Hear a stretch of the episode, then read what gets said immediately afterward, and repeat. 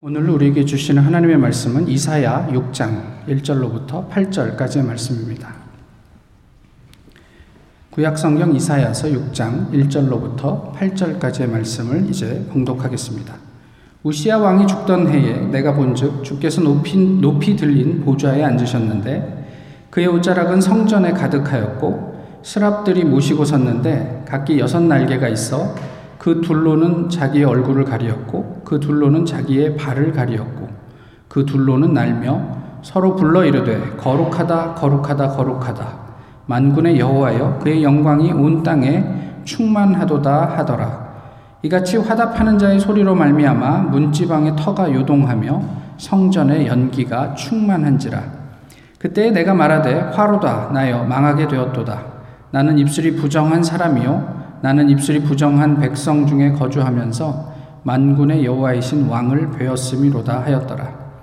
그때 그 스랍 중에 하나가 부젓가락으로 재단에서 집은 바핀 숯을 손에 가지고 내게로 날아와서 그것을 내 입술에 대며 이르되 보라 이것이 내 입에 닿았으니 내 악이 제하여졌고 내 죄가 사하여졌느니라 하더라.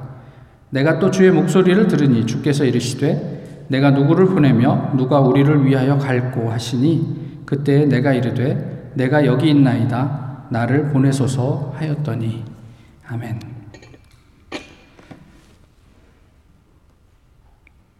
지난주 저희가 성령에 대해서 어, 말씀을 나누면서 거짓말을 하던 입이 하나님의 진리를 선포하게 되면 그게 성령의 역사가 아니냐, 성령 충만이 아니냐라고 이제 나누었었죠. 그런데 그 지점에서 우리는 종종 아, 자격을 이야기합니다. 소위 말해서 그렇다는 거죠. 특히 그것이 내가 회피하고 싶은 어떤 어, 것이면 더욱 그렇습니다. 한번 모세를 보실까요? 하나님께서 모세를 이스라엘 백성의 그 지도자로 삼으시려고 부르셨을 때 모세가 한 말이 무엇입니까? 하나님 저는 입이 뻣뻣하고 둔합니다. 이렇게 이야기를 했죠. 하나님께서 아니다. 그래도 네가 감당할 수 있다라고 이야기하지만 모세는 반복해서 보낼 만한 자격이 있는 사람을 보내십시오라고 하나님에게 이렇게 이야기를 했었습니다. 베드로는 어떻습니까? 베드로가 고넬료에게 가기 전에 하늘에서 자기가 먹지 못할 어떤 환상 중에 먹지 못할 음식들을 하나님께서 먹으라고 하셨을 때 아니 이거는 절대로 먹을 수 없는 음식들입니다. 저를 부정하게 하는 음식들입니다. 라고 이야기하면서 거절했죠. 이외에 우리가 하나님 앞에 섰을 때 하는 또 교회 앞에서 하는 많은 어떤 이야기들이 있습니다. 바빠서 또 죄인이라서 그 사람은 그렇게 하면 안 돼. 그 다음에 아는 게 없어서 난 참 그걸 감당하기가 어렵겠습니다. 뭐 이런저런 이야기들을 하죠. 사실 이게 자격이라고 말씀을 드렸지만 이 자격의 다른 말은 핑계가 아닐까 이쯤 되면 뭐 그런 생각도 해보게 됩니다. 그렇게 우리가 다양하게 정당화하지만 이것은 내가 하기 싫은 일 또는 못마땅한 사람들을 배제하기 위한 명분일 때가 많습니다. 다시 말하면 그 안에 숨은 의도가 있고요. 내가 가지는 그리고 그것이 때때로는 공동체의 편을 가르는 그런 것으로 귀결되기도 한다는 말이에요. 어, 인도의 한 공원에 마트마 간디가 이야기한 일곱 가지 악덕의 문구가 있다고 그래요. 그 일곱 개가 무엇이냐면 첫 번째는 철학 없는 정치, 두 번째는 도덕 없는 경제, 세 번째 노동 없는 부, 네 번째 인격 없는 교육, 다섯 번째 인간성 없는 과학, 여섯 번째는 윤리 없는 쾌락, 일곱 번째가 종교인데요. 어떤 종교가 악할 것 같으세요? 간디는 이렇게 얘기했습니다. 헌신 없는 종교. 이게 악하다고 얘기를 했던 거죠. 바쁘다고 본인의 결혼식에 빠지는 사람을 보셨습니까? 뭐, 세상은 하도 다양하니까 뭐 그런 사람이 없다고는 장담 못 하겠지만 어쨌든 아무리 바빠도 본인 결혼식은 가죠. 어, 코로나로 지금 엄중한 시기이지만 직계 가족의 장례식은 격리가 면제됩니다. 아무리 바빠도 또 아무리 위험해도 우리는 꼭 해야 할 일이 있는 거예요. 하물며 우리의 영혼을 좌우하는 하나님의 일, 성령의 역사에 대해서 우리는 어떤 태도를 견지하고 있는가? 이런 거 한번 좀 생각해 보아야 하지 않을까요? 혹시라도, 혹시라도 우리가 그런 일들을 내가 당장에 어떤 게 피부에 와닿는 어떤 결과를 느끼지 못한다고 해서 우리의 영혼을 좌우하는 일을 그냥 부차적인 일 정도로 치부해 버리고 있지는 않은가 하는 거예요. 헌신 없는 종교. 이 헌신을 성령의 역사라고 우리가 좀 바꾸어 이야기해 보면 성령의 역사가 없는 종교는 그래서 공허합니다. 그리고 그런 종교는 때로는 어, 신앙을 오염시키죠. 오늘 본문은 하나님께서 이사야를 부르는 장면입니다. 하나님의 부름, 부름 앞에 이사야는 어떻게 반응합니까? 저를 보내십시오. 라고 반응을 하죠. 내가 여기 있습니다. 나를 보내십시오. 라고 얘기를 합니다. 여러분은 이 부분을 어떻게 생각을 하십니까? 사실 이 내용만 보고 어, 놓고 보면은 이거 밑도 끝도 없는 이야기예요. 이사야가 음성을 들었어요. 누가 아, 우리를 위해서 갈고 이런 이야기예요. 언제, 어디에서, 어떻게, 무엇을 위해서 내가 가야 하고 보냄을 받아야 하는지에 대한 언급이 전혀 없어요. 그냥 하나님이 그냥 그렇게 말씀하시는 것이 이사야가 들었다는 거죠. 그런 어떤 목소리를 듣고 이사야는 자신이 가겠다고 나선 거죠. 이게 어떻게 가능했을까? 저는 그런 게 궁금해요. 저 같으면 아 이게 뭔지 모르지만 저 내용을 알고 있는 누군가가 있겠지. 뭐 이런 생각을 할 것 같아요. 또 나 말고 누군가가 가겠지. 뭐 이런 생각을 할 수 있을 것 같아요. 근데 오늘 본문을 좀 이렇게 자세하게 들여다보면 이사야가 이렇게 반응한 이유가 있는 것 같아요. 1절에서 4절은요. 뭐 읽어보면 쉽게 아시는 것처럼 이 천상의 모습이 그, 거기에 그려져 있지 않습니까? 좀 매우 어, 분주해 보여요. 뭐 이렇게 날개를 퍼덕거리면서 두 개로는 눈을 가리고 두 개로는 발을 가리고 이게 뭐 날갯짓을 하면서 뭐 잔치집 같기도 하고 뭐 이렇게 노래도 하고 뭐 이러지 않습니까? 이 스랍들이 하나님을 찬양합니다. 이들이 주고받는 찬양으로 인해서 분위기가 어떻다고요? 아, 땅의 터가 요동을 한다고요. 지진이 난 것처럼. 이게 그만큼 이렇게 전율이 이렇다. 뭐 이런 것들을 표현하고 있는 거죠. 그리고 하나님의 영, 영이, 영광이, 그 연기가 가득했다. 이게 하나님의 영광이 가득했다. 뭐 이런 것들을 묘사하고 있어요.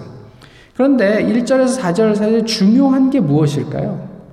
이 날개 여섯 가지는 스랍이 뭐 날고 있었다, 뭘 가렸다, 뭐 이런 게 중요할까요? 아니요. 여기서 정말 중요한 것은 그들이 한 찬양의 내용 아니겠어요? 거룩하다, 거룩하다, 거룩하다.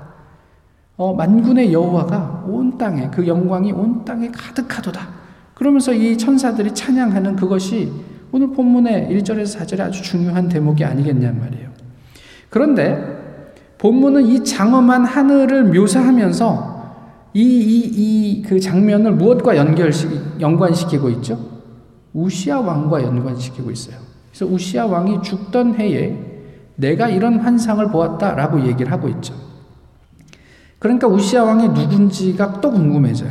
우시아 왕이 누구죠? 혹시나 알고 계시면 이 앞에 나와서 얘기를 하셔도 좋겠지만 예, 아마 예, 감히 그러실 것 같지가 않아가지고 그냥 제가 말씀을 드리도록 하겠습니다. 우시아 왕은 아주 잘 나가던 왕이었어요. 몇 살의 왕위에 올랐냐면 16살의 왕위에 올랐어요. 사실 뭐, 그, 뭐, 그때나 지금이나 16살이면 그렇게 왕위에 오를 만큼 한 나라의 지도자가 될 만한 충분한 나이이기는 좀 어리지 않습니까? 어쨌든 그럼에도 불구하고 우시아는 16세의 왕이 돼서 한 50년 가까이 이스라엘을 통치한 왕이에요. 오래 왕 노릇을 했죠. 근데 초반부와 후반부가 완전히 극명하게 달라지는 왕입니다. 근데 초반부에는 아주 성군으로 잘 했어요. 잘 나가던 왕이었어요. 선지자 스가랴가 살아있는 동안에 그런데 성경에서 역대하에서 이 스가랴를 어떻게 말하고 있냐면 어, 이 스가랴는 그 하나님의 묵시를 밝히 아는 사람이라고 묘사하고 있어요. 그러니까 하나님의 묵시를 밝히 아는 이 스가랴가 살아있는 동안에는 우시아가 잘 나갔다는 거예요. 근데 이 스가랴가 죽은 다음에 우시아가 교만해졌다고 성경이 이야기를 해요. 급기야는 나중에 무슨 일이 생기냐면 성소에 들어가서 막 말리는 제사장들을 다 무시하고 그 앞에서 자기가 분양하려고 했다. 근데 그때 무슨 일이 있었는지 혹시 아세요? 예, 이마에 문둥병이 발병을 했어요. 그러니까 아시는 것처럼 이스라엘 사람들에게 문둥병, 나병은 공동체에서 완전히 격리가 되는 병이에요. 그러니까 왕이 그 병에 걸리게 된 거예요. 갑자기. 뭐 하나님의 성전에서 제사장만 들어갈 수 있는 성소를 범하려고 했을 때 그 병이 발병을 했다. 이것이 사람들에게 주는 의미가 있을 거 아니에요? 그리고 그 이후에 우시아는 어떻게 살았습니까? 그냥 별궁에 격리돼서 죽을 때까지 거기에 있었어요. 죽어서는요. 어, 자기 조상들의 묘실에 묻히지 못하고 그냥 한 대 따로 묻히게 되는 어떤 비참한 최후를 맞이했다. 그러니까 죽어서조차도 우시아는 공동체에서 배제가 되었다. 이런 이야기를 하고 있어요. 그 우시아 왕이 죽던 해에 왜 이런 이야기를 언급했을까? 또 이런 상황 속에서 우시아 왕이 통치하고 있는 동안 또 그가 죽은 다음에 와, 어, 그, 그, 그 왕실의 묘지에도 묻히, 묻히지 못하고 우리로 치면 국립현충원에도 가지 못하고 어디 뭐 그냥 사람들 잘 모르는 야산에 묻혔대. 뭐 이런 것들이 어, 사람들에게 어떻게 그 인식이 되었을까? 어, 이스라엘 백성들은 무슨 생각을 했을까 싶어요. 일국의 왕이 나병 환자로 철저하게 격리되어서 비참한 최후를 맞았습니다. 이거는요, 뭐 사람이라면 누구나 걸릴 수 있는 어떤 질병에 걸렸다가 죽은 게 아니에요. 하나님의 성소를 범하려다가 자초한 비극이죠. 주변에 목격자가 너무 많아가지고 이거 뭐라고 핑계할 거리도 찾기가 어렵습니다. 그런데 조금만 더 생각을 해보면 우시아 왕의 비극은 성소를 범하려고 한 것에 원인이 있지가 않아요. 그러면 그 어디에 원인이 있느냐? 하나님의 묵시를 밝히 하는 스가랴 선지자가 살아 있을 동안에 그가 뭐 전쟁에서도 승승장구하고 뭐뭐 통치자로서도 뭐 성군이었음을 감안해 본다면 그의 비참한 말로는 어쩌면 하나님의 말씀을 더 이상 제대로 직면하지 못한 데서 원인을 찾아야 하지 않겠느냐 하는 거예요. 이런 암울한 분위기를 압도하는 천상의 현실을 이사야가 지금 목격하고 있는데 아, 이사야는 무슨 생각을 하고 있었을까? 이런 거예요. 5절에서 7절이 그것을 좀 보여주고 있는데 그렇게 앞, 하늘의 어떤 장면에 압도되면서 우시아 왕의 죽음을 동시에 생각을 하면서 갑자기 자기의 모습을 보게 돼요. 문득 자기의 처지를 깨닫는 거죠. 헐, 망했다. 뭐 이런 거예요. 내가 자격이 없는 내가 부패한 사람들 가운데 섞여 살면서 하나님을 봤네. 이제 난 죽었구나. 오늘이 끝이구나. 뭐 이런 생각을 하게 된 거죠. 사실 이사의 입장에서는 좀 억울해요. 내가 언제 보여달라고 그랬어? 어, 근데 왜 갑자기 나타나고 환상 중에 나타나서 나로 자기를 보게 해놓고 이제 나를 죽인단 말이야? 내가 이렇게 죽어야 돼? 라고 항변할 만한 일이죠. 그러나 이사야는 그렇게 반응하지 않았어요. 아까도 말씀드렸던 것처럼 어, 나로 죽게 되었구나. 그리고 하나님의 부름에 아주 적극적으로 반응하는 모습들을 우리가 오늘 본문에서 보는 거죠. 한번 보시죠. 하나님을 우리가 죽지 않고 대면할 수 있는 객관적인 자격이 있을까요? 없어요. 인간이라면 누구도 하나님을 보고 생존할 수가 없어요. 그게 하나님의 거룩이에요. 하나님의 어떤 본질이란 말이에요. 그런데도, 그럼에도 불구하고 우리 현대의 그리스도인들은 하나님 앞에 너무 자신만만한 것이 아닌가 싶은 생각도 동시에 해봐요. 이사야가 자기를 그렇게 아, 아, 이렇게 인식했던 것은 하나님 앞에 섰기 때문이에요. 근데 어쩌면 우리가 그렇게 자만하는 것은 한 번도 하나님 앞에 서본 경험이 없기 때문은 혹시 아닐까 이런 생각들을 해본단 말이에요. 이사야는 죽었습니까? 예, 죽었습니다. 언젠가. 그러나 오늘 본문 당시에는 죽지 않았어요. 본인이 생각했던 것처럼 이제 나는 죽었구나 라고 했던 것처럼 자기는 죽음을 맞지 않았어요. 그에게 그럴 만한 자격이 있어서가 아니었어요. 그가 죽지 않았던 것은 전적으로 하나님 때문이었단 말이에요. 굳이 자격을 우리가 규정을 해보자면 이 이사야는 자신의 자격 없음을 인지하는 것 그런 게 자격이라면 자격이랄까요? 뭐 남들도 다 그렇게 사는데 뭘 뭐 그렇게 힘들게 사냐? 뭐 사람이 다 그렇지 뭐. 이렇게 하면서 그런 무감한 사람들과 함께 섞여 살면서 나도 무감해지고 특별히 우리가 가진 어떤 죄책감을 덜어내는 사람이 아니라 자신과 공동체의 부정함을 인지하고 정결함을 고민하는 사람. 하나님의 명령하신 거룩함을 이루지 못함을 애통해 하는 사람. 이것이 혹시 뭐 우리가 가질 수 있는 최소한의 자격이라고 할 수 있을까 싶어요. 하나님은 두려움에 떨고 있는 이사야의 어, 부정을 해결하십니다.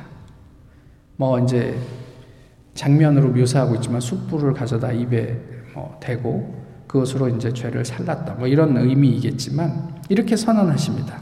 내 악이 제하여졌고 내 죄가 사하여졌느니라. 죽을 줄 알고 깊이 탄식했던 이사야는 이런 하나님의 말씀을 들으면서 무슨 생각을 했을까요? 이내 하나님의 음성이 들립니다. 8절의 말씀인데 내가 누구를 보낼까? 누가 우리를 위하여 갈고? 근데 이 누가 우리를 위하여 갈고 이 구절은 이렇게 번역을 하는 게 더 좋습니다. 누가 우리를 따를까? 누가 우리와 함께 갈까? 이렇게 번역하는 게 더, 어, 어, 이, 원래 그 의미에 부합하는 것 같아요. 누가 우리를 따를까? 누가 우리와 함께 갈까? 이사야가 응답합니다. 어떻게 해요? 저요. 이렇게 대답합니다. 가능한 반응이었던 것 같아요. 왜? 말씀드렸던 것처럼 하늘의 충만한 영광에 젖어본 사람의 헌신이었습니다. 또 고통스러운 죽음의 시면에서 성령의 능력으로 자유를 경험한 사람의 응답이었어요. 경험해 보지 않은 사람들은 이해할 수 없는 그런 응답이었죠. Look at me. 이, 런 의미요. 내가 여기 있습니다. 이것은 Look at me. 내가 여기 있습니다. 그리고 나를 보내십시오. 이사야는 그렇게 하나님에게 응답했습니다. 이 대목에서 한 가지 또 궁금한 점이 있어요. 하나님은 왜 굳이 사람을 찾으실까? 이 부분을 묵상하면서 이런 생각을 해요. 수술실에서 어, 선생님이 교수가 제자에게 어, 기회를 준다는 것은 어떤 의미입니까? 뭐 제자들이 이제 그 어시스트 하죠. 근데 어, 오늘 수술은 네가 좀 해봐. 내가 옆에서 도와줄게. 이게 어떤 의미입니까? 아, 제자를 같은 의사로 이제 신뢰할 수 있게 되었다라는 의미이겠죠. 제자 입장에서는 굉장히 감격스러운 순간이에요. 그런데 교수가 자기에게 그걸 맡겼다고 해서 제자가 매우 창의적으로, 이게 좋은 말로 그런 거고요. 그냥 안 좋은 말로는 자기 마음대로 수술해도 된다라는 이야기는 아니에요. 그죠? 디펜스를 마치고 통상 지도 교수가 뭐라고 하죠? 닥터 김, congrats 이런 얘기 하죠. 뭐 어떤 분은 그렇대요. 학생으로 있을 때는 너 name으로 나를 불러라. 그런데 이제 디펜스하고 박사가 되면 어 이제 난 first name으로 불러도 돼. 너랑 나랑은 이제 동료니까. 뭐 이런 이런 이야기를 하는 분도 계시대요. 그것이 내가 박사를 받은 그 순간에 교수와 동일해진다. 뭐 이런 의미는 아니잖아요. 하나님께서 직접 일하시면 훨씬 편하시겠죠. 그럼에도 왜 사람을 부르실까? 이 지점이 우리에게는 의미가 있는 거예요. 하나님께서 우리를 당신, 당신과 동일한 인격으로 태하신다는 얘기예요. 말씀드렸던 것처럼 이것이 물론 우리가 하나님과 같은 존재가 된다라는 의미는 아니죠. 그렇지만 어쨌든 하나님은 우리를 배제하지 않고 우리와 함께 동일한 인격을 가진 인격 대 인격으로 함께 하기를 원하신다라는 의미를 가지는 거예요. 성경은요, 우시아가 16세의 왕이 되었을 때 그의 아버지 아마샤의 모든 행위대로 여호와 보시기에 정직하게 행했다. 이렇게 얘기해요. 또 하나님의 묵시를 밝히 아는 스가랴가 사는 날에 하나님을 찾았다. 또 그가 여호와를 찾을 동안에는 하나님이 그를 형통하게 하셨다. 이렇게 말씀하고 있어요. 하나님께서 예수님을 보내셨습니다. 그리고 예수님께서 하나님을 따르셨죠. 또 그 예수님이 죽으시고 성령을 보내셨어요. 성령은 또 예수님을 따랐어요. 하나님은 당신을 아는 스가랴를 보내셔서 우시아 왕이 하나님을 찾도록 하셨어요. 이제 이사야를 부르시고 보내십니다. 이사야는 하나님을 따랐어요. 또 다른 사역자들 부르, 수많은 사역자들을 하나님께서 부르시고 보내셨어요. 그 중에 어떤 사람들은 이사야가 따랐던 하나님을 따랐습니다. 그런데 또그 중에 어떤 사람들은 하나님의 부름을 받았지만 하나님의 이름으로 자신의 길을 갔던 사람도 있습니다. 그리고 이것이 하나님을 섬기는 일이다 라고 착각했던 사람들도 부지기수입니다. 오늘 본문을 통해서 하나님은 또 우리를 부르십니다. 우리는 어떻게 응답할까요?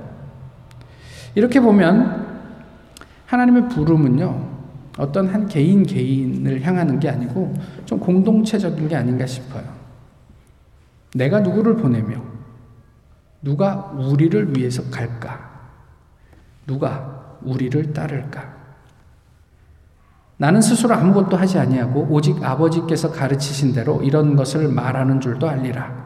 나를 보내신 이가 나와 함께 하시도다.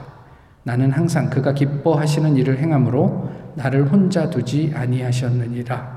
예수님의 고백입니다. 하나님이신데 그는 이 땅에서 사역하시는 내내 하나님의 뜻이 무엇인지를 늘 추구하셨어요. 내가 원하는 그것을 하지 않고 아버지께서 나를 보내신 그 이유를 충족시키기 위해서 이 땅에서 사역을 하셨다. 그런 이야기예요. 이 땅에서 사역하시면서 그저 하나님과 함께 하셨을 뿐 어떤 개인의 분심도 숨은 의도도 없었어요. 예수님에게는. 하나님을 분별하고 따르는 것 그것이 성경이 우리에게 가르쳐 주는 헌신이에요. 뭐 목사가 이런 이야기 하니까 뭐 헌신하셔야 됩니다. 그런 게 아니에요. 하나님께서 오늘 우리를 어떻게 부르시는지 분별하시란 말이에요. 그리고 그 부름에 따라가는 게 헌신이에요. 그런 무리를 성도라 합니다. 교회에 들어 앉아 있다고 성도가 아니고 하나님의 뜻에 따라 그 뜻에 순종하며 따라가는 사람을 성도라 한단 말이에요. 오늘 하나님 앞에 예배하는 우리는 성도입니까? 주님, 저를 보내세요. 저 좀 보세요, 저 좀. 제가 가겠습니다. 3절에서 이야기하는 영광. 이것은 무겁다라는 뜻인데요.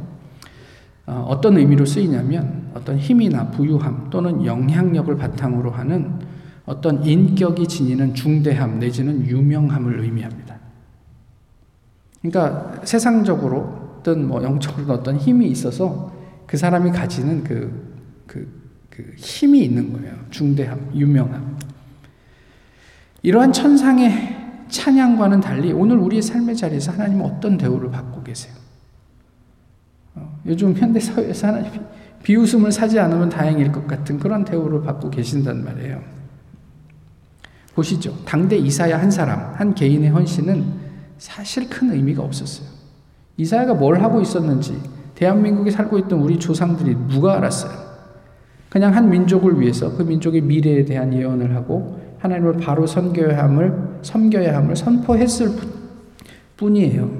그런 그러나 그 이사야의 순종이 또 다른 순종, 또 다른 따름을 유발하고 그것이 시간 속에서 모여 우리가 되니까 하나님은 온 세상에서 중대하고 유명해지더란 말이에요.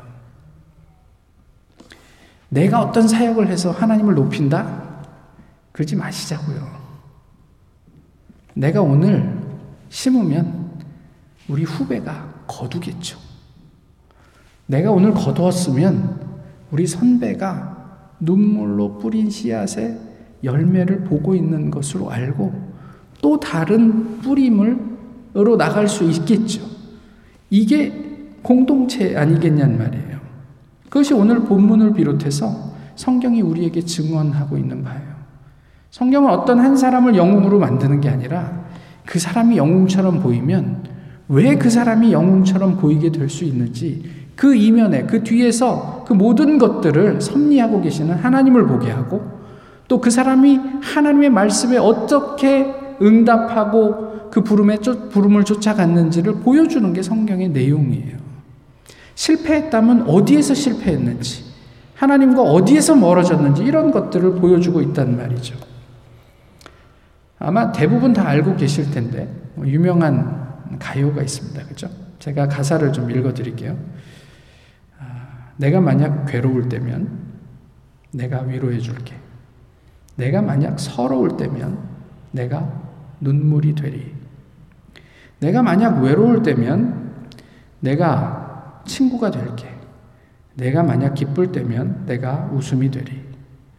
어두운 밤 험한 길 걸을 때 내가 내가 너의 등불이 되리. 허전하고 쓸쓸할 때 내가 너의 벗되리라. 나는 너의 영원한 형제야. 나는 너의 친구야. 나는 너의 영원한 노래야. 나는 나는 너의 기쁨이야. 만약 내가 외로울 때면 누가 나를 위로해 주지? 우리가 하나님의 위로가 될 수 있을까요? 근데 우리가 예수 그리스도를 따른다면 적어도 우리는 세상의 위로는 될 수 있을 것입니다. 그렇게 될 때 만군의 여호와여 그의 영광이 온 땅에 충만하도다. 천사들이 찬양했듯 부름 받고 보냄 받은 우리를 통해 세상도 힘차게 그 하나님의 영광을 유명함을 찬양하게 될 것입니다. 지금 나와 함께 하고 있는 옆에 계신 우리를 한번 돌아보세요. 그리고 그 안에 성삼위 하나님이 계신지도 한번 점검해 보세요. 주님, 우리를 보십시오. 우리가 여기 있습니다. 우리를 보내주십시오. 하나님께서 각자의 삶의 자리에서 부르신 우리 옆에 있는 동역자들과 더불어 온 땅에 충만한 하나님의 영광을 찬양할 수 있기를 소망합니다. 기도하겠습니다. 귀하신 주님, 오늘도 저희 주님 앞에 서게 하심을 감사합니다. 여러 가지로 부족하지만 예수 그리스도의 은혜를 힘입어 주님 앞에 섰습니다. 모쪼록 저희를 개별적으로 부르시는 하나님의 음성에 저희가 민감하게 응답하게 하시고 그런 한 사람 한 사람이 모여 주님과 더불어 우리를 이루게 하시고 그 공동체가 또 세상을 하나님의 나라로 변화시키는 놀라운 역사를 어, 이루어 갈 수 있도록 저희 모두를 인도해 주시옵소서. 예수님의 이름으로 기도하옵나이다.